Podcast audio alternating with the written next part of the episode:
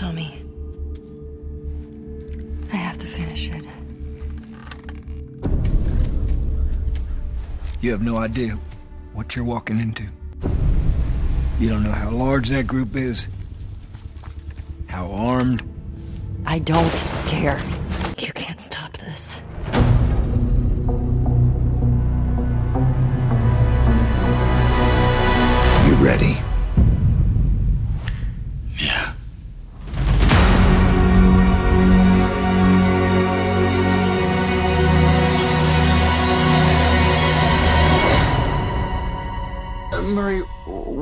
One small thing. Yeah. When you bring me out, can you introduce me as Joker?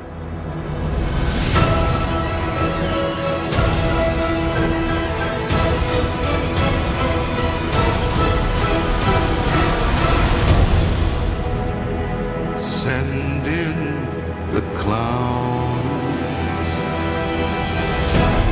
Bounty hunting is a complicated profession. Don't you agree? What hell are you doing here? You think I'd let you do this on your own?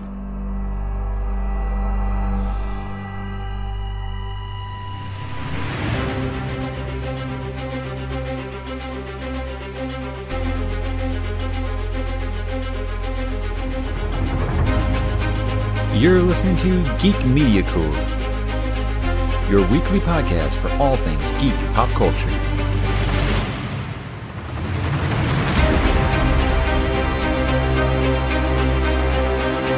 What's up, geeks? I am Mike, and this is issue number 128 of the Geek Media Corps podcast, where today I am going this alone. In case you guys don't know, Geek Media Corps was something that we started, uh, me and my friend Danny, about three years ago, where it was just a chance for us to talk about everything going on in pop culture media, past, present, and future. Uh, we're well over, obviously, this is issue number 128. We've also lost a few episodes, so we're well over 135, 140 uh, episodes in the books here. Uh, it turns out he, I think he got laryngitis or something, so he can't go this week. Uh, we've actually kind of took the show down to about once a month now, just because we felt like we were starting to rehash a lot of the same things each week and stuff. So uh, when it's the really busy time, you know, during like blockbuster season and stuff, sure we were going back to the the weekly podcast. But uh, with the extension of uh, the book reviews and all that kind of stuff, we decided, hey, you know what, let's not force it. Let's just wait and do like one really big show a month. But there's some big things that I wanted to talk about, and uh, he had planned to go, but it just he just he just couldn't do it. So he sounds like a bullfrog, and I get it, man. Uh, I, I get it. So uh, it's not going to be the same. Uh, without Danny, because he is definitely we, we definitely are each other's foil, you know, the yin to yang, and the fact that we we have different different views on a lot of things, and with the way culture is now, where it seems like people are like agree with me or else. Uh, I think the fact that me and Danny can disagree on things and we like he loves Last Jedi, I despise it. You know, it's still things like that, and we can get along just fine and discuss these things without getting angry at each other. Uh, so I think that's something that's very important in 2019 with the, the, the current state of, of pop culture and where it just it started to feel like it's not fun to be a fan anymore. Uh, so uh, this is going to be a little different. Uh, trying to do this on my own, uh, I, I, shouldn't be a problem. Like I said, I do the book channel stuff all the time. It just might seem like I'm uh, kind of beating around the bush on a lot of stuff because I don't have uh, Danny here to play devil's advocate on a lot of things. And there's a lot of things that uh, he knows more details about, and I know less on. Like he watches all the CW superhero shows, and I do not you know, and I, I, I, he doesn't have a PS4 and I do, so I get to talk about that stuff. So uh, there might be some uh, things that get a little a little watered over in this episode because I'm still sticking to the schedule that we had planned uh, to go through, and we're just going to kind of go through them one by one here. If this is the first time you guys are, are checking out the podcast, uh, like I said, we, we do this live on on YouTube and, and Skype, but but I always say I prefer you guys find the podcasted version because there's a little post production put into it. Uh, there's sound issues. Any sound issues are fixed, anything like that. Plus, who wants to look at this mug for an hour? You know, and I know that when you know you got like a 15 20 minute book review that's when somebody would watch and you have like an hour hour and a half podcast video uh, people don't really like to sit there and watch that that's something they'd rather listen to so I, I always encourage people to find it on youtube i'm sorry find it on itunes find it on uh, google play stitcher uh, spotify all those things just look for geek media corps that's c-o-r-p-s uh, it's kind of like Green Lantern Corps. That's where we got the idea for the name. And uh, like I said, if you guys haven't found that yet, we'd like to do. The archives are very, very large. You know, we do big movie reviews. We do just about anything you can think about. That was the whole point of it. We wanted to be able to talk about anything that we wanted to talk about without getting into like all the clickbait kind of garbage and stuff that a lot of uh, other sites have fallen into. So, with all that said, guys, I'm going to try to run this by myself today. So, if you uh, if you don't want to just listen to just me, I get it. My feelings won't be hurt. Uh, I, if you guys are just here for Danny, I understand. I understand. Uh, I'm just here for Danny. So uh, we want to wish him uh, uh, best of health, and uh, maybe we can get him back uh, soon after, maybe after he sees Joker, and he can come on here and talk to him about it. Because as I'll talk about in a little while, I do not plan to see Joker, but it's not for the reasons that you think. So let's just get into it. What we do is we usually go through movies, then we go through TV, and then maybe like video games or something if there's a, if there's a big uh, story going around. And I will be tackling all three today. So let's begin with movies. And I think the biggest news for the week is that the, uh, the just like we predicted on this show, it is the return of Spider-Man to the MCU. I think anyone uh, who had a brain really had been following this stuff as long as Kevin Feige gets what Kevin Feige wants. Okay, we knew they came up there with a highball or I understand all of the backroom stuff about how Sony is. I am not a very big fan of Sony. Uh, I honestly, I, I, am a old school Spider-Man fan, so I'm not crazy about the MCU Spider-Man. I think Tom Holland's wonderful. I just don't care for Iron Spider like they're doing in this. But to me, when everyone was like jumping off a cliff about this, uh, I was like, it doesn't bother me. I got to see Spider-Man with the Avengers. I'm happy, you know. I'm never going to see my amazing Spider-Man comics that I grew up reading on the screen. I guess Sam Raimi's came the closest to it with Spider-Man 2. Uh, so this I knew. I, I just figured this was going to happen. I knew they were going to go back to the table. All of a sudden, they came in high, asking for 50%. Now I believe the deal is 25%, but yet Sony has to pay the production cost or something. So it doesn't sound like it's a much better deal for for Sony. But I guess they got spooked by the reaction uh, to this. Me, I was kind of open to it. I, I thought that Into the Spider Verse was very well done. I didn't despise Venom like a lot of other people I know. And I know right now it seems like any superhero movie that doesn't have the Marvel Studios logo flashing for it, people just automatically go into it wanting to hate it. I'm not one of those. Uh, I, I, will admit I have some burnouts on some of the superhero stuff. Uh, after Endgame, I felt like I was just emotionally drained to the point where I was like, okay, I'm satisfied. I, am ready to just move on with other things now. Uh, I'm a longtime DC Comics fan, and the way that those, those movies have been handled uh, is just it's kind of broke my heart to the point where I'm like deflated over it. So this, uh, okay, cool. I mean, if everybody's, it seems like everyone's super excited about it because they just they worship at the altar of the MCU, which is fine. They've earned that respect. Uh, to me, like I said, I, I, I think that the supporting cast in those Spider-Man movies are garbage. I don't like them at all and but I like Tom Holland, you know, as Peter Parker. So, and I'm not ready for a Miles Morales uh, movie. So, uh, hey, I guess I've got Spider Verse over in Sony, and, and, whatever this is. I was kind of hoping we could see Spider Man, and they would do a Maximum Carnage movie. You know, since Venom was a success, I guess that's what I was kind of hoping for, low key. Even though I don't trust Sony, you know, I know that seems like I'm trying to play both sides of it, but that's how I feel. I knew they were going to get this deal worked out, so it's not really surprising. But again, it sent everybody home happy that just, you know it's just super fans of, of the MCU now that, that everything has to run through the MCU for them. And uh, they feel like they won some victory. I can't count the number of tweets that was like, "Oh, we did it," and I'm like, "Really? What did you guys do?" You know. But hey, if it makes fans feel like they were part of it, then hey, awesome. Uh, I, again, I had zero doubts that this was going to be worked out, even from the first reports when everyone was running with their stories on it that it was going to get worked out. You were going to come back to a different number. And again, it looks like Marvel won again. You know, uh, okay, they only get 25% of the profits, but yet Sony has to pay the, the distribution cost or something. That, that might not be accurate. That's just what I kind of, the blurb I've kind of read. So, hey, cool. Spider Man's back. Um, as far as the the rest of the MCU guys, I'm I, I went well on record that I, I Endgame to me was the end. Everything else is just kind of gravy. Uh, if they come out with something great, I have no interest in New Avengers. I'm an old school comics fan, so I'm not interested in New Avengers. I I think that the solo movies are just kind of dull now.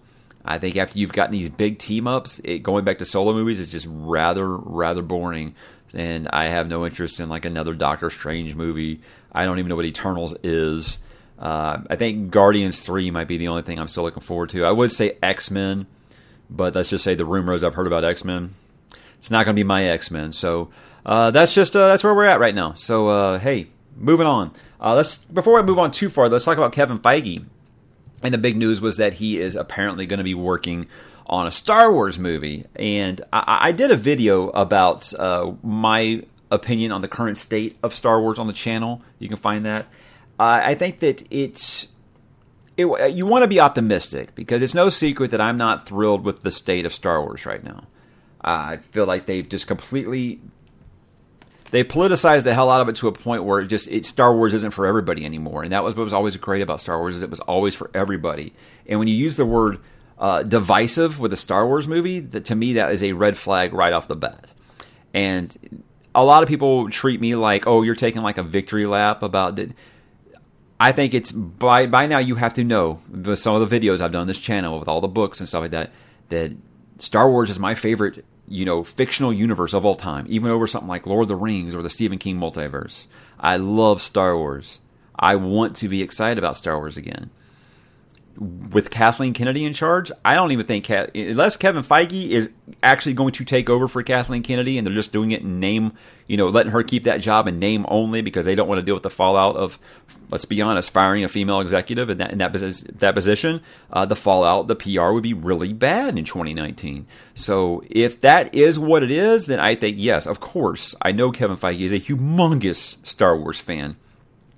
But if he's just producing and Kathleen Kennedy and her writer's room are still in charge, I don't expect anything really to change. Uh, if you guys love the Disney Star Wars, awesome, man. Like I always say, more power to you. I'm glad that you enjoy it. I'm definitely not one here to take away anyone else's enjoyment. That's not my style. I'm just going to tell you how I feel, and yeah, I'm not going to rehash too much. Guys, if you if you're podcast listeners only, uh, please check out the YouTube channel where I did my Star Wars videos. Uh, I don't know. Maybe I'll upload uh, the, the podcast versions of those because uh, I can talk about Star Wars for a long, long time, and you know why I love it. I mean, it's something that I've been into since I was three years old. You know, and I'm 41 now, so I can talk about Star Wars all day. I've read over 60 books. Uh, I, I, I love that universe, and I just want to be excited about it again. And right off the bat, I mean, I, I want to get excited about this news. I just don't trust Kathleen Kennedy. Uh, she definitely just. I mean, if they just especially if this news about Brie Larson's true. If they're that tone deaf, then I just they deserve everything they get. They deserve all the, the, the, feedback they get. I'm not a part of the so-called fandom menace. I'm not like I'm going to boycott anything. I think boycotts are childish. I'm not, not doing any of that. What I've said I'm going to do is I'm going to stop giving Lucasfilm my money, and I'm going to just stay home after they've spent two years calling me names for not liking a movie. Uh, so uh, again, this is all stuff that I have said numerous times. I'm just kind of you know beating a dead horse here. Uh, I want to get excited about this, but uh, I think at this point the the peak that I can go with Disney Star Wars is cautious optimism, and I want to know that Kevin Feige's actually doing something other than them putting his name on a movie for damage control because you believe the rumors, because episode nine's a, a hot mess. If that's if that's the only reason they're doing this is to get out in front of that and say, yeah, well, we got Kevin Feige coming, and we got the we, well, we got the guys from Game of Thrones coming. Uh, I don't know if really you consider that good press anymore. Uh, I I hope that's not what it is. I mean, I'd I'd love nothing more than to be wrong about episode nine and JJ fixes everything and it's really great. I just don't expect that. Uh, I, I think that they are just kind of counting their losses on this and they're like they're already looking forward to the next trilogy, and hopefully they are they are going to uh, whether you guys like me, whether you're one of those people who think that everything is just fine in Star Wars land right now. Okay, again, that's nothing wrong, but you have to think that this proves that they understand that there is a problem. Okay, they have to know that there's a problem, and you cannot deny the merch sales. Star Wars has always been about the merch, and merch sales they come from people like me that read the comics, that read, that buy the books, that buy the T-shirts, that buy the toys for their kids and stuff like that, or the collectors that buy the toys. I, I never really collected the toys, but I did buy the toys for my kids. Those people stopped buying stuff, and all of the new Star Wars fans are like, "Oh, you're just a bunch of man babies who didn't like it because it didn't go the way that you want." Those people don't buy merch. So you got to decide: do you want to please the uh, the fan base that has been instilled there for 40 years, or do you want to get some Twitter high fives? So I, I don't think that Bob Iger is so tone deaf that he's going to be like, oh yeah, let's just keep doing what we're doing. He's using the story of, oh, I think we did too much too fast. He don't believe that. The guy didn't get to where he is by being tone deaf. So uh, I, I, that's a good opportunity for me to go ahead and shift into the next part, which is about uh, the Bob Iger story that came out about him his dealings with uh, George Lucas when he was purchasing Star Wars in his autobiography. Uh, by Iger, really, which in my opinion was a fluff piece for his initial, his inevitable run for the 2024 presidency. And yes, I mean that's this isn't the podcast talk about this stuff, but I think it's a no-brainer. This guy's going to run for president in 2024. It's the only reason he's leaving Disney. Uh, I think that uh, right now they're going to make it look like something else is going to happen, but I think eventually Kevin Feige is going to become the CEO of Disney, and I think Bob Iger is going to run for president when he steps down. But again, not the podcast to talk about these things. But that's what his uh, his autobiography made me think. But the, the big the big news is this story uh, where he basically goes on record saying, you know, he he felt he feels bad about the way that he handled negotiations with George Lucas for Star Wars, and that um, you know when George sold Star Wars to them, he gave them scripts or you know his initial plans for episodes seven, eight, nine. Basically, I don't want to say it was like a script, kind of like a, a, a guidebook, really. You know, where any competent screenwriter come in, take these notes, and make it into a screenplay. And pretty much they had like a handshake agreement that this was going to happen, and then they didn't. They, you know, apparently when he found out what they were doing for The Force Awakens, George Lucas felt betrayed, and they told him, you know, we needed to do something to get fans excited, you know, and this is where we've gotten now where you have people like me, and I think it was a Jeremy Jahns video where he talked about, you know, people like me got on talked about how much they hated the prequels, you know, and now we look back at it after the Disney thing, we're like, you know what? I think the prequels have kind of been validated because, yeah, the acting was bad, the directing was obviously poor. George is a great storyteller; he's not a great director. I don't think anybody's going to debate that. Uh, but at least they still felt like Star Wars and where it's at right now. And his his, his seven eight nine, it could have sucked, man. It could have sucked. I just feel like it would have sucked for a different reason, you know, because we might have gotten in. He might have validated midichlorians for all we know. Who knows? Who knows? But just the story where Bob Iger's basically saying, you know, he wishes he'd handle it differently. To me, I, I just feel like this is all damage control for episode nine, which is not going well. That's might look back on this and laugh. I think there's a, a certain, just like how there's a certain segment that's going to love episode nine no matter how bad it is, and there's people who are going to hate episode nine no matter how good it is. That's just where we are with Star Wars now, and it's never, it's, it's not been like that. Star Wars has never been like this. It's never been exhausting. We've never had the word toxic fans thrown around with Star Wars before, so it's just, it's a shame, man. It's a shame that, that that's where it is, and I feel like this coming out in the lead up. I mean, we're three months away from episode nine this story coming out with a lead up to episode 9 feels like damage control to me.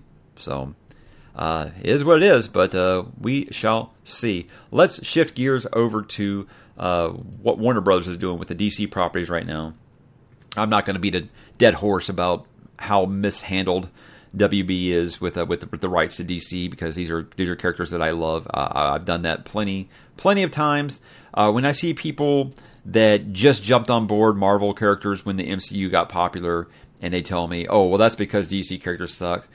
You can suck a dick because to me, I have always loved the DC characters, and you got to understand is that that Marvel stuff was handled just as poorly prior to creating their own studio. This is Warner Brothers. This is not DC. DC has some of the greatest characters of all time. All time. Okay? So you, are going to say that kind of stuff. You, are not going to like what I have to say about this kind of stuff. But I, I want to talk about specifically these stories that are coming about this this Joker controversy, as they're calling it. and It's more like contrived than a controversy, in my opinion, because look at what just happened with Rambo last week, where everyone's trying to apply some kind of label to it because it has gun violence or something, but yet but yet they love John Wick, which is really weird to me. I didn't hear nothing about John Wick and all of its gunplay, but apparently this movie is just going to tell people it's okay to go be violent out in the streets. Have you guys heard of the fucking Joker before?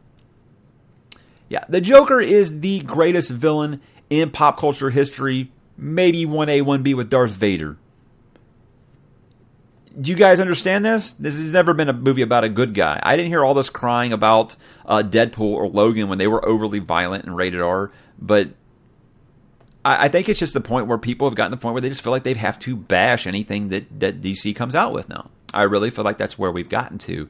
We've got a lot of gatekeepers with Marvel property. Like, I mean, you couldn't even watch, read the reviews for something like The Boys on Amazon, that original series on Amazon. all of the negative reviews on that was like that it was either oh it was picking on Marvel or it was commentary on Marvel. And it's like why does everybody feel like they've got to defend Disney Marvel? Like there's some kid who needs protection. So in my opinion, that's what it's about. There are people. There's been a million. There's tons of movies out there like this. There's movies that are classics like this. You ever heard of Taxi Driver? Yeah, it, people consider that movie a classic, but all of a sudden now in 2019, it's a problem. I, I don't even know what this is anymore. Why everything has to be some big giant shitstorm because social media. I mean, I, I understand the whole we got to get traffic, so let's create controversy where there is none. It's just it's gotten to the point where it's made fandom exhausting, man. And I think that's one of the reasons me and Danny took this show down to once a week because it's just gotten exhausting. Everything is a fucking controversy now. A casting, oh, it it just becomes a big race war or gender war. Uh, every kind of thing. Oh, well, it just becomes a big old this team versus this team thing, and it's just ah, oh, God, it's just ever since 2016, everyone has just been so my team, your team with everything, and I just miss when we could just be fans and love this stuff as entertainment. It's just it's so over the top now, that where it's just exhausting. As for the movie, I plan not to see it because I'm not going to lie, I think it looks boring as hell. That second trailer looked like a snooze fest to me. So that's why I'm not seeing. It has nothing to do with being worried about someone shooting up the theater. That I mean, these days that could happen anywhere. You could go out to you know McDonald's for dinner and someone might pull a gun. That's just where we are right now, guys. I, I don't think that this movie, because you guys remember what happened with Dark Knight Rises a decade ago, I don't think that that means it's going to happen again because there's a movie about a character who gets treated like shit and, you know, finally just snaps. There's been hundreds and thousands of movies that have that same plot line. It's not anything new, but it's 2019, so let's just freak out about everything. Uh, staying with the the DCEU now, or actually, actually that one isn't in the DCEU. This is just like a standalone. I don't, I don't know. I don't know. Who knows what they're doing over there anymore? Apparently, Matt Reeves' Batman, the Batman, is going to be within the DCEU, which at this point it's just like I almost wish that Wonder Woman wasn't the huge success it was because then they would have rebooted. I mean, I, I, guess you can count Aquaman too, because I mean, it made over a billion, which is nuts. But yet now everyone has that revisionist history about how terrible and how much they hated that movie. I actually liked Aquaman, but I, I love James Wan, and I love I've loved Jason Momoa since the Stargate Atlantis days. So uh, you won't hear me anything. Did I have problems with it? Yeah, I have problems with every superhero movie.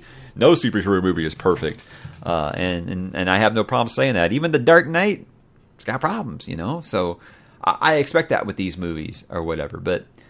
I I'm having a hard time getting excited about the Batman just because I just don't trust Warner anymore. I mean, how many times can they take a shit in our mouth and we just keep on saying, "Please, sir, may I have another?" I mean, it was a couple years ago where I was like, "Look." I don't expect good things out of this, but I, I still going to get excited because I love these characters. But there gets a point where you get tired of seeing your your little brother or you know or older brother, you know, however you look at it, seeing your family member get shit on you know, and everything that Warner Brothers does just it just does brand damage. I mean, I remember when I went and saw Justice League opening night and there was like four people in the theater and I was blown away. I could not believe it. I was like, "What have you guys done?" I've been waiting for a Justice League movie since I was 3 and watching fucking Super Friends. And yeah, so no, I'm not excited about anything they're doing right now because I just I'm at like shut up and prove it to me mode at this point. And I love Matt Reeves. I love the Planet of the Apes movie. Hell, I even like. Did he do Cloverfield? I can't remember. I love the Planet of the Apes movies he did. They were fantastic. Um, but this, and it's not just about the Robert Pattinson casting. I mean, if too many people within the industry that I, I, I respect their opinion are all for it. I don't know. I still look at Robert Pattinson's face, and I'm like, I just don't see Bruce Wayne in there. But it, it, I always call that the Ledger rule, you know, the Heath Ledger rule, where you just you wait and see it on screen before you, you make any judgment about it. But just the casting for this has already just got me rolling my eyes, and you know, I do like the the stuff that I do like about it is is that a what I have said is by this point, just about everybody knows the backstory to most of, of Batman's villains, so we don't need to have an origin story. We don't need to have have a Batman movie with this villain, a Batman movie with this villain. One thing that the Arkham games proved is that you can just throw all Batman's rogues in there and it works. So apparently it's supposed to have you know a lot of villains depending on who you believe. I've heard everything from catwoman to poison ivy to penguin you know? So uh, now apparently uh, we might have robin in this. I don't know which one it is. I mean you asking me i'm always going to say hey can we get a red hood movie? You know? I, I would always be on board for that but he says this is going to be the first in a trilogy which is going to leave it open for more and i'm at the point now guys give me one great movie, then worry about the sequels. They will come. If you can't get Batman right, the most popular superhero character out there, say whatever you want, it's true. If you can't get that right, you've lost it and you need to sell the fucking rights to someone who gives a damn because you guys should be printing money with a Batman movie and we still know jack shit about this and they're about to start filming. So I want to trust Matt Reeves because I, I like what he's done out there before. But I'm just I'm tired of getting excited and just having my hopes crushed. I mean, to the point where James Gunn, someone whose movies I really really like, is doing a Suicide Squad movie, and I'm like, so what? That's that's how jaded they've got me now. And Birds of Prey, don't get me started. I'd rather watch some of the CW shows than watch that Birds of Prey movie. So, um, I'm not trying to sit here and just be a big negative Nancy about it. I just I don't know. Uh, Jonah Hill as Penguin. Guess you could do worse, really. No, I'm not even going to touch that one. I'm going to touch that one. Uh, let, us move along to uh, to something else. Uh, Jason Bateman. I do love Ozark. Uh, I think it has proved to me uh, that I was wrong. I didn't think Jason Bateman could be a serious actor. Uh, I think he directed a few episodes of Ozark, but um, apparently he is going to be directing the Ryan Reynolds remake of Clue. Now, if you don't know Clue, it's a 1986 classic with Tim Curry, Christopher Lloyd, uh, Lesley Ann Warren, many other actors you've seen before, Michael McKean, Martin Mull, just a classic, classic movie with an amazing cast. And it's probably one of the most quoted movies in my life. And it's just, it's so, so good. And anytime you do any kind of remake these days, you're going to have the old guard, if it's a beloved movie, that's like, why? Why are you even doing this? Um, I don't know. Is this something that I asked for? Absolutely not. But I'm also not like most of my generation. I say if you don't want to see the remake, don't fucking watch it. No one's making you. It's not harming it. It's still going to be there. That's what I said on my book channel, where it's like, guys, if they make a movie and it's not exactly like the book, they didn't take the book away. The book's still there. You'll always have the book, you know. But ah, I don't know. This just seems like a really, really odd choice. I don't really know what else to say about it. Uh, then you got another one that's like maybe one of my favorite top 10 movies of all time is A Princess Bride. Uh, that's weird to you. I'm sorry. It's just when you grow up around something like that, there's so much nostalgia attached, and it doesn't matter what age you are. People get introduced to this movie for the first time and they just fall in love with it. So the magic is still very much there in Princess Bride. So much so that I have never seen a social media pushback on a rumored remake like I saw with Princess Bride. I mean, there were celebrities, there were fans, there were directors, there were other insiders in Hollywood that were just pushing back on this rumor. And I don't really know how the rumor started. Someone said that I, there are a lot of people whose names you know that were are, are exploring the idea, and it was Sony, by the way, so you know how that would have been exploring the idea of doing a Princess Bride remake. And when you actually had people that like starred in the movie start tweeting about it, uh, let me read Cary Elwes, who played Westley his tweet was, "There's a shortage of perfect movies in this world. It would be a pity to damage this one." Bravo, bravo. That's the best best tweet you could have had right there. I mean, it's just it's a beloved movie, and, and I feel like there's so many other good fantasy tales out there that you can adapt. Why are we messing with ones that were really great already? Try some that failed, or some, something that needs an update, like Krull. Something that needs an update like some way when they made Clash of the Titans, I was like, you know what? I like that original movie when I was a kid, but it's aged horribly. So with today's technology, yeah, cool, you can remake it. It didn't turn out that good, but you know, I wasn't mad at them for trying. If a movie's fine as it is, why? I mean, you want to remake something? Fucking remake Last Jedi. oh, so I mean, I think that's about all I've got for uh for for for movie talk. Uh, so let's uh let's reset here, and we're gonna move into talking some TV. And here comes the part where I'm really sad that Danny is not on here because uh, Danny's bread and butter is the TV segment of this podcast. And I was going to give him the chance to flex on me about subscribing to Disney Plus because I kept saying no, I don't need another streaming service, and I was not going to get it. And It didn't matter. I'm not into what they're doing with Star Wars. I've got the Pixar movies that I want to see with my kids. I've got the Disney. My wife overruled me. Uh, my wife overruled me because uh, she wants to watch all the old Disney classic animation movies again. You know, the stuff that they used to, you know, take out of the vault and then put back in if you didn't pay like 40 bucks for the Blu-ray. Uh, well, you can watch them all on there. So uh, that was enough for her. Um, I am excited for it. Cautiously optimistic for The Mandalorian. I did a full video for that on the channel that you can see my actual. Uh, I don't do reaction videos on here. I've always felt like those are really cheap, cheap ways to, to get subscribers and viewers and clicks and stuff. Uh, but I, I, I kind of watched one and, and, talked about it afterwards. Um, I Dave Filoni's working on it, and I trust Dave Filoni. I don't really trust Jon Favreau to be automatic like a lot of people did. I mean, it's like the guy made Iron Man. Okay. Everything else he's done after that, I've been just like mildly interested. I like Jungle Book a lot, but you know that was more the special effects than anything that he did. Uh, so you know, we'll see, we'll see. But you can see now we're only 42 days away from the launch of, of Disney Plus, and there was a story today about how they're the original Marvel and, and, and Star Wars uh, series that they're going to be doing, like Obi Wan and, and, like um, what's Falcon and Winter Soldier, things like that, or they're going to have huge budgets. You know, if you're worried about them not looking or feeling like the movies because they were going to be cheap, uh, not the case apparently. And you know, not like they don't have the money to spend. Right, 150 million. Uh, budget is the rumor for a lot of these shows, which, as we know, is a drop in the bucket for Disney. Um, they spend more than that on snacks on their movie sets, okay? So that's not that big a deal. My first thought when I watched a trailer for Mandalorian was, wow, this doesn't look cheap or small at all. I thought it was going to be very grounded, not really have like any space travel or anything like that, or any real dogfights. Anything. It was just all going to be on the ground and really just take place in one small location. But it didn't. It feels epic. It looks big. That's that's uh that's that that's what I'm hopeful for.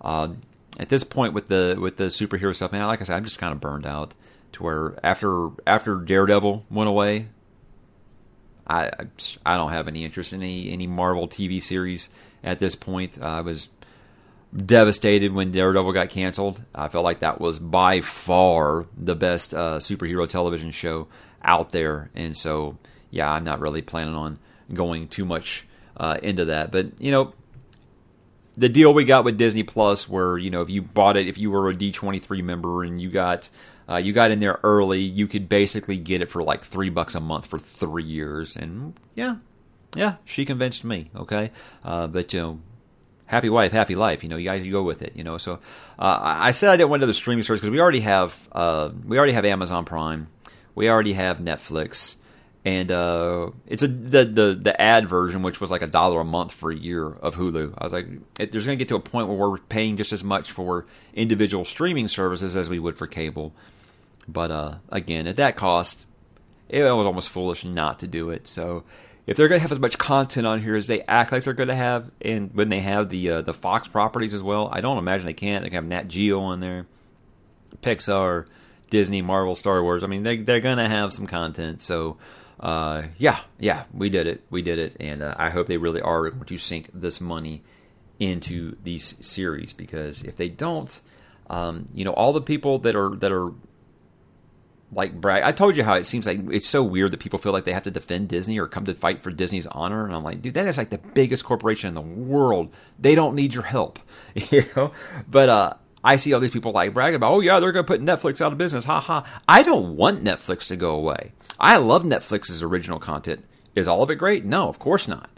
But do I want everything in my life to be a PG thirteen? You know, okay, things like things like Stranger Things, things like Ozark, things like that Dark Crystal did, things like the Bill Burr and Dave Chappelle stand up specials we just got. You won't get stuff like that on Disney Plus. I'm an adult. I want R rated stuff. I want gritty realism. I want violence. I want bad language. I, I want this kind of stuff on my TV series. I don't want to live in a PG 13 world.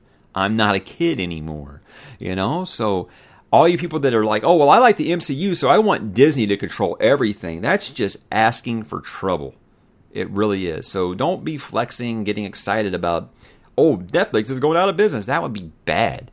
And I don't think it'll happen. Yeah, I think Netflix might eventually have to buckle on ads, and they might have to put some ads on their site to get their costs down. But uh, as far as just, oh yeah, they're going to put them out. That is the dumbest thing to celebrate, you guys. Dumb. It's very, very dumb. Quit bowing to Disney. um, speaking of Netflix, uh, if you guys are normal human beings and you watched Breaking Bad like the rest of the world and you liked it, uh, you might have had a really weird reaction when you heard they were making a standalone movie. Well, the first trailer for El Camino, which is a, a Breaking Bad movie that's basically what happened to Jesse Pinkman after uh, the end of Breaking Bad. I, I, guess no spoilers if you haven't seen the series that ended like five or six years ago. Uh, it is a continuation of what happened to him at the end of that.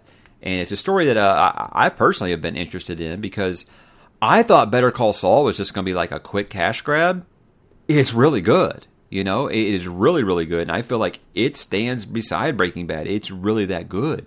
It is fantastic. And this is the same team, so I expect this to be really, really good too. Uh, I don't know what cameos we might see in there. I'm hoping maybe Bob Odenkirk showed up. You got Rob for another Emmy again. We'll talk about that soon. Uh, but yeah, I'm I'm all aboard for this. Uh, October 11th, I think it hits on Netflix, and I will be watching that the night it comes out. Very excited to talk about this because I'll always take a little more Breaking Bad. I say, well, I think what was great about Breaking Bad. You remember last year? You know, people like to pretend now that they weren't, but you remember how excited everyone was for the last season of Game of Thrones? and there was people like, "Oh, what's the best TV series ever? Uh, the Sopranos, give me a break. Uh, the Sopranos, Game of Thrones, or Breaking Bad." And I'm like, "Well, if that's my choices, I'm going Breaking Bad." And they're like, oh, "Why?" And I'm like, "It never had a bad season. Hmm? It never had a bad season." Sopranos had a couple of bad seasons. I don't care what your revisionist history told you. Those last few seasons were a chore of The Sopranos.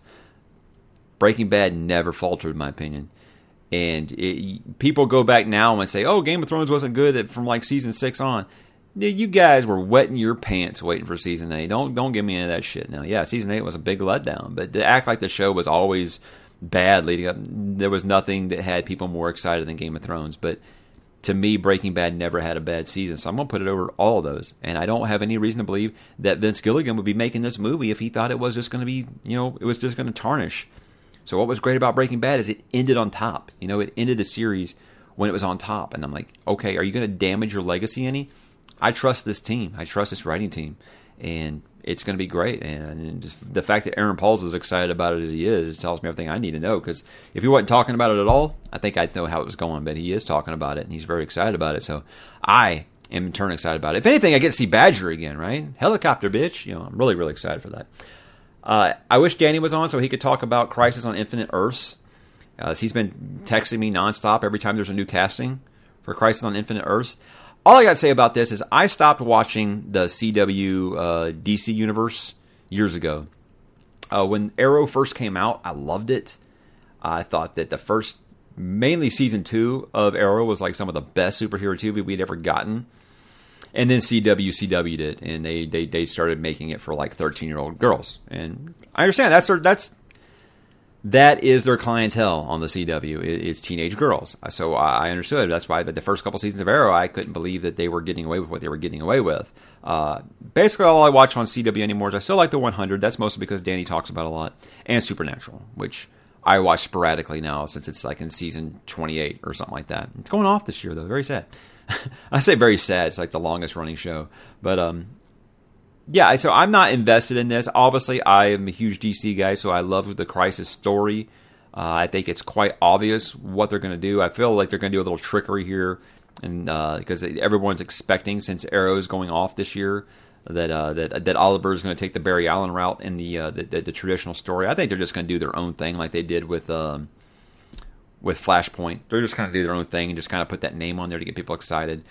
But it is really cool. You know, they've got people coming back from Smallville. Uh, they've got Brandon Routh coming back to play Superman again as a, as a Kingdom Come Superman. Uh, they released a photo of that. He looks just like the Alex Ross Superman. It's really really cool.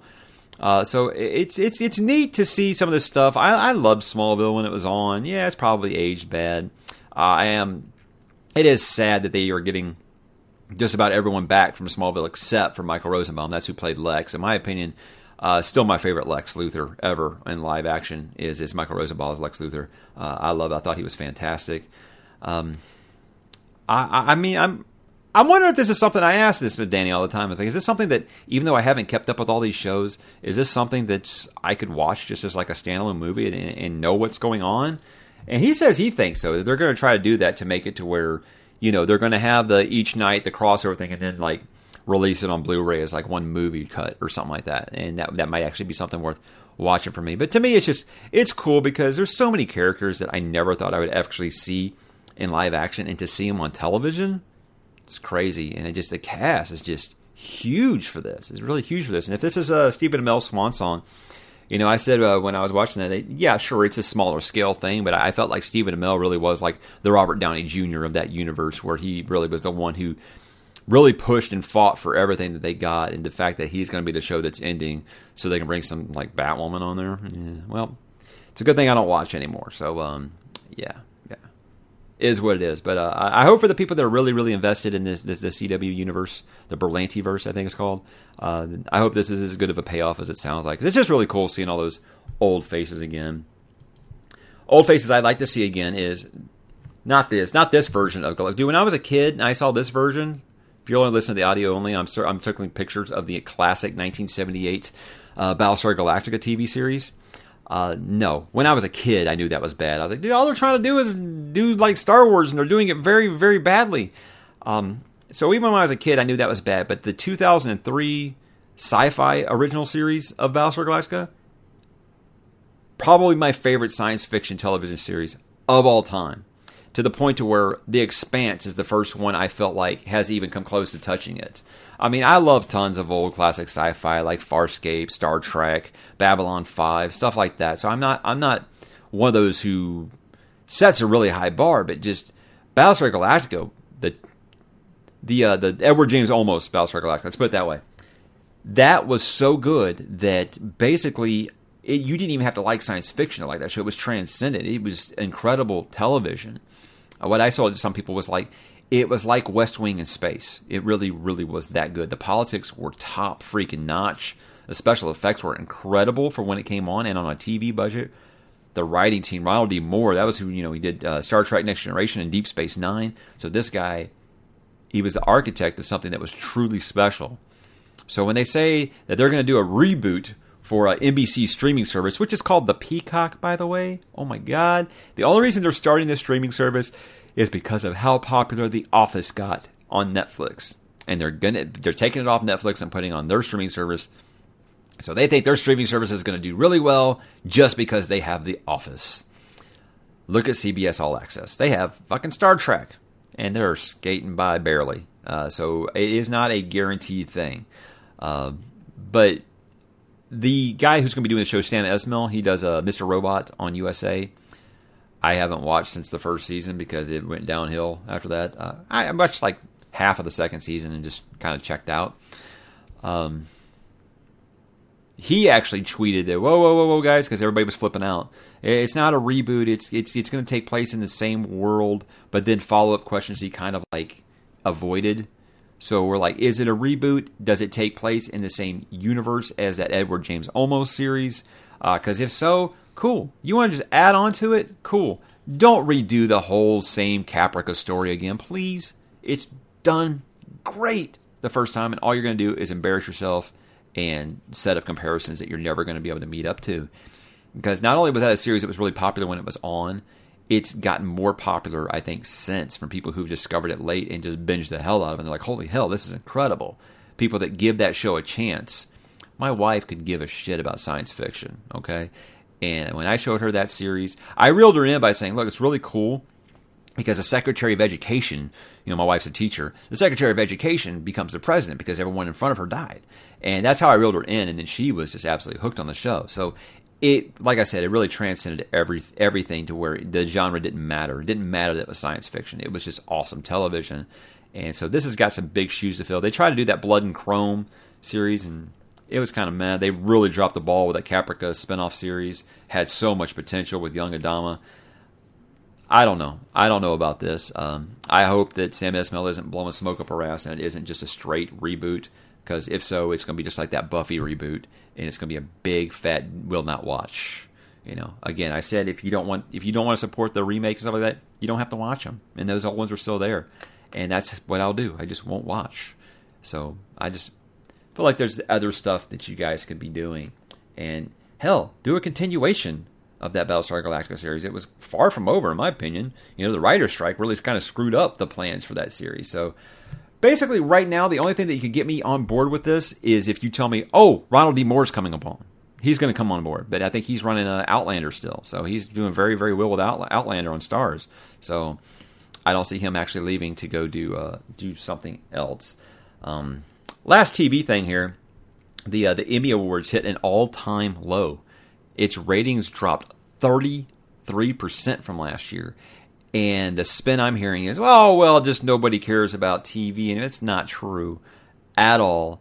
And you know it. And it's the elephant in the room that no one wants to hear. It's when these award shows became a platform to people to spew their political agendas on everyone that the ratings all started going down. I'm sorry, I don't think that that's a coincidence. Personally, for me, I like to separate politics. I follow politics like everyone else does. You know what? I don't want it in my entertainment. And right now, with that, like after the year that Hollywood had with the stories about the Me Too, with the stories about pedophilia, with the stories about rape and all this, do you really want to go out there and preach to the everyman about what they should be doing? And I just, people feel like they're out of touch and they don't want to deal with that. And then the fact that just about everyone was disappointed with the last season of Game of Thrones and it had like the most nominations and it actually won for best series yeah, I, I, can understand why. Uh, why, and this is another one that I had up here for Danny because I wanted to hear him rant about Game of Thrones winning. Uh, I don't think he would have been upset about um, Peter Dinklage winning for best because, like, even we said we were complaining about season eight of Game of Thrones. We're like, well, Dinklage is trying to put it on his back and carry everything, but even he can't do anything with this dialogue and these story plot. You know, so is what it is. But it's not a coincidence that ever since everyone turned these award shows into a platform to stump their political ideals that they just continually went down in the ratings every year. Oscars every year going down, Emmys every year going down, all time low. I don't think it's a coincidence, guys, and I think it's just getting to the point now finally where people are like they're just sick of it. They're sick of it. They want they they know what's going on in real life. They want to watch stuff for entertainment purposes. And when every movie, every TV show, every award show, hell, even freaking sports now has to have some kind of political slant thrown into it. They're just they're sick of it. They're fucking sick of it, man. You know, and that's a big reason why I said that I feel like I've just lost touch with my fandom on a lot of these things because it's just all this political bullshit has made fandom exhausting. And that's why I started doing the book channel because I found myself reading way more than I used to because I was sick of everything from my football game to my my video games and everything I went and saw in the cinema, just being a straight political narrative, was just like it was just exhausting. I was just done with it. So that's why I started reading a ton more. Um, yeah, yeah. So I, don't really know what to say. That that you can disagree with me if you want. I'm not going to sit here and say I'm right. I just think it's you'd have to really ignore uh, the static of this situation to say that that's what's going on with all these award shows where people just they feel like Hollywood's out of touch and they don't even realize it and they're tired of being preached to, you know? So, is what it is. All right, one last one last change here and we're going to move into uh, video games. There's a couple that I want to talk about. And just a couple of video game things here. Um, again, these were aimed when I wanted to talk to Danny because Nintendo, Danny is the big Nintendo fanboy. Uh, he will not deny it at all. He's a huge Nintendo fanboy, which is why I'm still confused why he hasn't bought a Switch. Because of all of my apprehension about the Switch, uh, that's what my kid wanted, so that's the one that I got him. And it's actually a really good system. It really is. I feel like what you could always count on Nintendo, even during their struggling times, was that their first party games were unbeatable. That's your Zelda, that's your Donkey Kong, that's your Mario uh, you, you're never going to be able to touch those. And that those kind of franchises kept Nintendo afloat even during the times when they were struggling, like after the 64 with the GameCube, uh, with the, the, the complete flop that was the Wii U and stuff. And it just seems like they always seem to find a way to make a big comeback. And with the release of the remake of the old Game Boy game Link's Awakening, which is you know, I played it on Game Boy. You know, back this is back when you had the screen that like was pea green and you couldn't see it unless you were like in just a perfect way to hold it in the light. Uh, so the fact that they remade this, but it still feel it almost looks like Link to the Past, but it kind of has that that feel where they try to they just really just remade it bit by piece by piece. So apparently, there, I, I think that there's some stuff added into it, but uh, it still has it didn't take anything out of the old game, which I think is awesome. Uh, again, this was 20, 25 years ago I played this. So yeah, I, am interested in it. And of course, after the reviews, we're talking about how great it is. However, I said I refuse to pay full price for a game I've already played. I've always felt this way with remakes that they do. It's like, give me new games. You know, sure, I'm a huge Zelda honk. It's I think that Zelda's the greatest franchise in gaming. I said that when Breath of the Wild came out, it just reestablished that that you guys can hold on to your Call of Duty, hold your Halo, hold all that stuff, this is the best franchise in gaming because it's consistently great. Even when they had a one that wasn't so great, like uh, Skyward Sword, it was still better than a lot of series' best games. So, of course, I'm interested in, but I'm not paying sixty five dollars for a game I've already played. Now, of course, my kid already said he wants it. He's going to Link for Halloween. so we're like, oh, I guess that's getting thrown on the Christmas list. And I will probably stay in the room be like, you know what? You're having a problem with this part. Why don't you just let dad take that controller there? Because, like, he's playing Mega Man on the Mega Man collection. And he's just like, this game's impossible. And so I had to go in there and show him how to beat it. And yeah, you get to flex on him once in a while. But, you know, then I'll play him on like Super Smash Brothers and he'll destroy me. Uh, so, you know, it is what it is. So uh, I, I wanted to just really kind of pick on Danny and be like, I don't know why you're not buying a Switch, man. They just got they got numerous good games now that you, that, that you could have, and just accept that you messed up buying the Xbox One. You know, just accept it. Um, I understand if you're not going to get a PS4, that's not your thing. You you dislike Sony or something. That's cool. It's cool. Me, uh, we're a we're a let's get them all. I've actually transitioned to mostly into a PC gamer, but as long as the consoles still have exclusives, I'll never be completely fully out on consoles. But uh, I, a guy like Danny who just loves loves Nintendo, I can't believe he hasn't gotten a Switch yet. That actually surprises me quite a bit. And Zelda just it's getting incredible reviews. So I watched a little bit of Let's Play on uh, on YouTube and saw it, and it just it looks like a lot of fun. And I mean, all in my opinion, all you know, top down viewing Zelda games are always fun. They, I mean, back to the original, you know, it's dangerous to go alone. Take this with you. It's a yeah. There's just something special about Zelda for me. Um, a PS4 exclusive that I actually had a hard time with when it first came out. I'm talking about The Last of Us, which is many are consider like the game of the last generation. Uh, the, the, the swan song of the PS3, and now they're going to do it again with the the swan song of the PS4 with The Last of Us Part Two. We knew it was coming. We got a teaser trailer two E3s ago. Um, which generated a lot of debate because there was a a lesbian kiss or something. Again, who are these people? I don't ever hear any of these people complaining about this stuff. I hear more people complaining about people complaining about stuff these days than I hear people complaining about stuff. Um, to me, I don't care. Just give me a good damn game. I don't care about that kind of stuff. Uh, but I didn't play The Last of Us until like last year for the first time. Actually, that's not true. I played The Last of Us twice and I never really got that far into it because when I got Naughty Dog, I was like, I wanted to be Uncharted. I love the Uncharted series by Naughty Dog, and I wanted to be Uncharted. And I think even the biggest fans of The Last of Us will admit the first like hour, two hours that game are, mm, are kind of slow. They're kind of slow. But after that, man, it just takes off like a freight train. So the third time was the charm. I was like, I am going to sit down and play this remastered version on the PS4, no matter what it takes and after you got out of that first stronghold, that game takes off like a freaking rocket to the point where it was so good that I played it again so my wife could watch me and we could talk about the story. it was so cool. And so we got the trailer for Last of Us Part 2. And uh, yeah, it looks like a lot of the same to me, and that's good. Uh, there are some people that are upset saying that it looks like the same battle system stuff. I have always been if it ain't broke, don't fix it guy. And uh, yeah, I didn't need them to do something you know revolutionary. Just give me more. I just, I mean, I would have just took the same damn engine and just extend that story. The one thing that I didn't like is that, that we weren't seeing any of Joel. Joel was my favorite part of the game. Do you want to make Ellie the main character now? Okay, that's cool. You want to do that? That's fine. I whatever, that's cool, but don't don't sideline Joel. So we actually got to see Joel in this trailer it's very hard for me not to have Obi Wan Kenobi vibes, where hey, he's just there to die. Um, it, you played the game, you understand the things that he did at the end of the last game uh, are going to drive a wedge between them when she inevitably finds out. I would rather that happen than them kill Joel off because Joel, to me, was the heart of that first game. And if you take him out, it just feels unnecessary. Well, why kill off such a popular character just to build up another character? It just feels dumb to me. I was like, you have two great characters. If you want to do a trilogy, have it happen in the third one. You know, I mean, all those rumors that they were going to kill off Sully in Uncharted three or four, and it was just like, why? And they said the same thing. Why? We don't have to do that.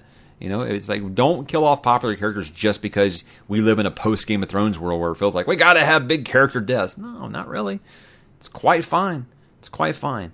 Um, but yeah, it comes out in uh, February 20th. Is that what they said? February the 20th. I believe that was what it said the other thing. So that comes out in February. And uh, yeah, I will definitely be indulging because um, that first game, after I finally finally played it years later, was fantastic. There's so many cinematic moments in that game that will just knock your socks off that you can't believe that they actually pulled that off in a video game. So I'm hoping for for, for more of that uh, with this one. And lastly, I want to talk about this game called The Outer Worlds. This is made by the team that made Fallout New Vegas. And uh, don't think we were doing the channel back when Fallout 4 came out, but I was hyped beyond belief for Fallout 4 because Fallout 3 was one of the coolest experiences I had ever had in my life.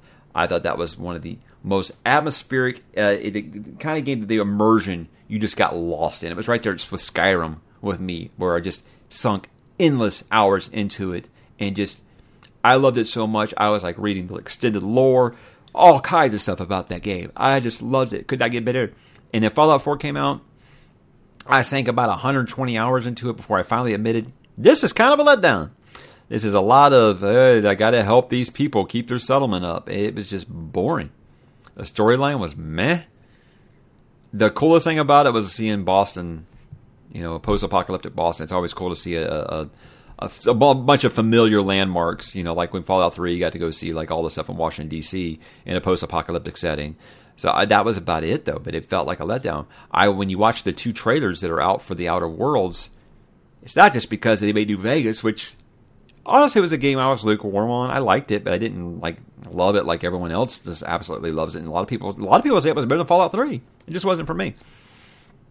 But this looks fantastic this looks like the game that I wanted with Fallout 4.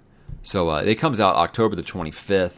Um, I didn't get Greedfall because I was like, I'm not going to have time to play it before this game comes out. so I didn't want to get a big, you know, 100 hour open world game when I knew that this was over the horizon because this looks super cool. If you haven't seen anything about it, check it out. It's uh, basically it looks like Fallout, but you can hop on different planets. It's a little more uh, futuristic. Uh, definitely not a, a post-apocalypse setting, more of a, a, sci-fi western kind of feel to it. But it just looks really, really cool, and uh, I can't, I can't wait to play it. Uh, I can't wait to just see some more hands-on with it and see some of the things that you can do. Because right now, I just all I really do is just go off these and see like, wow, it really has a Fallout feel to it, which makes sense. It's a Obsidian, but uh, yeah, I'm very very excited. So check out a trailer for that if you haven't. Called The Outer Worlds, not to be confused with Outer Wilds that came out last year. You might look that up and be like, "What are you talking about? This don't look like Fallout." No, no, The Outer Worlds, really really cool. Um, so that's all I really got here. Um, interesting doing a show with myself. Um, I'm actually like having to take breaks because I feel like my voice is breaking, uh, and I don't think you guys want to listen or watch me drink water a lot. So um, uh, that's about all we have. Uh, me and my wife are doing our, our annual Halloween film festival, uh, where we just pick a bunch of Halloween movies because uh, it, it, started off when we were dating that the only time she would watch scary movies is during October. Uh, so it just it expanded into this huge thing where we just make the whole month of October a bunch of scary movies. Um, you know, and this year we've actually started instilling a few uh, family Halloween movies in, so the seven year old can feel like not left out. Like we showed him Beetlejuice for the first time the other night some things haven't aged that well, but it's still got that same charm. And Michael Keaton was just nuts in that movie. Uh, but uh, I think we watched uh, one of the Annabelle movies. We are watching all the Conjuring movies. That whole universe is still really cool. But uh, I, I, got the whole list up on another video I did where I put the whole list out there, so you can look that up if you want to. But uh, hopefully soon we can get back to uh, to doing this on schedule. Obviously, you can't plan for something like laryngitis. You know, it just it sucks when it happens. And you just gotta you just gotta get better. And so I wasn't gonna ask Danny to try to tough out the thing to, to, to do this podcast, but I, I, definitely want to talk about some things that were, were time sensitive that you know like like like El Camino, like uh, like the Joker, things like that that I wanted to talk about before then. So um, thanks for watching, guys, and listen, and uh, we will talk to you next time. Hopefully back at full power. Talk to you then. Hey guys, thanks for listening to the show. Just wanted to ask that you subscribe to the show on iTunes, Spotify, Google Play, or YouTube, or all of them. Also, be sure to check out our affiliate, Geek Vibes Nation, at gbnation.com, where you can find some of the other features on the channel, like Mike's book reviews, the Geeks Against the Grain podcast, and lots of thoughts and opinions about geek pop culture. Thanks for listening, and we'll talk at you next week.